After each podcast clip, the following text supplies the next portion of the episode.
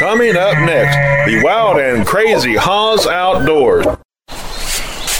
Whoa. The moment my son saw a redwood tree It's huge! is the moment I knew that for him, You can't even see the top of that thing. even the sky has no limit. There are some moments only the forest can inspire. Find yours at discovertheforest.org. Learn about forests near you and discover cool things to do when you go. Your moment is out there. Find it at discovertheforest.org. Brought to you by the U.S. Forest Service and the Ad Council. It is time for the Haws Outdoors, bringing you the news, how-to tips, where to travel, information on events, making fun of Yellowstone tourists, rambling on things don't make any sense, and just being a plain goofball. Here is your host, Charles Halls. Good morning, Montana. Get up, get up, get up out of bed. And for you ranchers, another wonderful day in Moo Moo Land. But off at the distance, I see the crazies still have snow on the caps. As the weather getting warmer, the snakes will be coming out of hibernation. If you're planning on a hiking trip into an area that's been known for rattlesnakes, please carry a long stick with you. And if you see a rattlesnake with a bad attitude, you can use that stick to beat the hell out of them. If you need to walk around the log, just poke the stick around the log to make sure any snakes are not around. If you are lost in the wilderness or stranded in your vehicle, During a severe snowstorm, you can make a shelter in a snowbank by hollowing out a place for you to get out of the weather and use branches from a Douglas fir to insulate the ground. Now, inside a snow shelter, it would be warmer than what's actually outside. Your body temperature seems to melt the snow inside, will melt some and cause the shelter to get stronger. but if you have a companion with you, the snow would melt a lot sooner. Punch a small hole for a vent and use your cooking stove underneath that hole. And also, if you're burning a candle, do not stay in a vehicle. Another type of shelter you can find is a tree with low branches that's covered with snow. This will keep you out of the weather as well. If you decide to have a weapon, the AR 7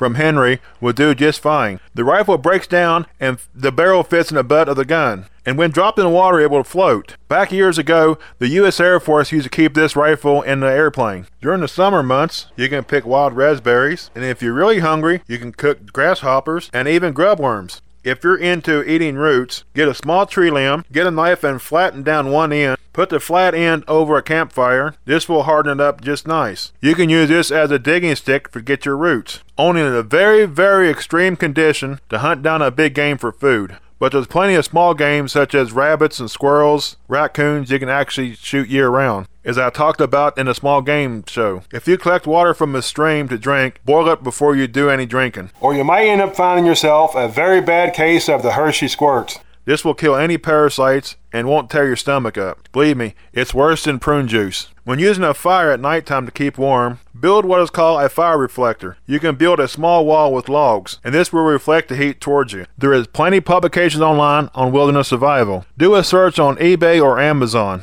I forgot to mention this. Always carry a compass and a good topo map. There's plenty of YouTube videos that can show you how to read a topo map. Well, that's all I have for wilderness survival. On this part of the show, I'd like to talk to you about hiking food. Now, some of you know that it's really expensive in the stores, but you can make your own. I'm gonna give you some recipes that you can use either for hiking or camping, or even both. Now, if you like cranberries, here's what's called a cranberry bar. You need to sift together one and a half cups of flour, half a teaspoon of salt, half a teaspoon of soda, one fourth teaspoon of cinnamon, add three fourth cup of brown sugar, one and a half cups of oats. While you're stirring, add a three fourth cup of melted shortening. All the ingredients mixtures I've mentioned, put it into an 8 inch square pan, and you cook the berries until they're soft. Then you add one cup of cranberries, half a cup of raisins, half a cup of honey, and two thirds cups of water. Then you add four teaspoons of flour and six teaspoons of sugar. Cook until thickening. Cool and spread over the mix in the pan. Cover with the other half of the mixture. Press lightly. Bake 350 degrees for 20 to 30 minutes until lightning brown. You might want to try experiment with some grapes and some other type of fruit. Here's something interesting. It's called sourdough banana bread. What you need is half a cup of shortening, one cup of sugar, one large egg. Maybe it's talking about an ostrich egg. I'm joking. One cup of mashed bananas. That's got to be a mess. One cup of sourdough starter. One teaspoon of vanilla extract. Or one teaspoon of grated orange peels. Two cups of unbleached flour.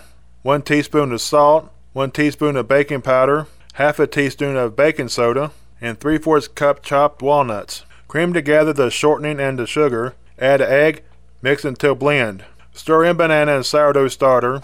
Add vanilla orange peel. Stir flour and measure again with salt, baking powder, and soda. Add flour mixture to the walnut to the first mixture, stirring until just blends. Pour into a greased 9 by 5 bread loaf pan. Bake in oven at 350 degrees for an hour or until wooden toothpick comes out clean. If you have a dehydrator, you can make apple banana chips. What you do, you get your apple and your bananas, slice them in thin strips, place them on the dehydrated tray. If you want to add flavor to them, just sprinkle a little bit of sugar on them. Now rotate the trays around in your dehydrator every day. Let them dehydrate until they're firmly tight and stiff. Now if you got a vacuum sealer, that will come in handy with the banana chips and the apple chips and those bars that you just made. What this does, it sucks all the oxygen out of the plastic bag and it seals it up. This will keep bugs and other little pests from getting inside your food also.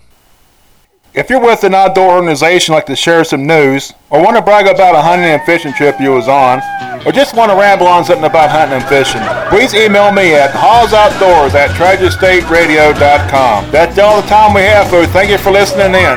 This is Goofy Charles Haws, uh-huh, and Treasure State Radio saying so long and be safe out there.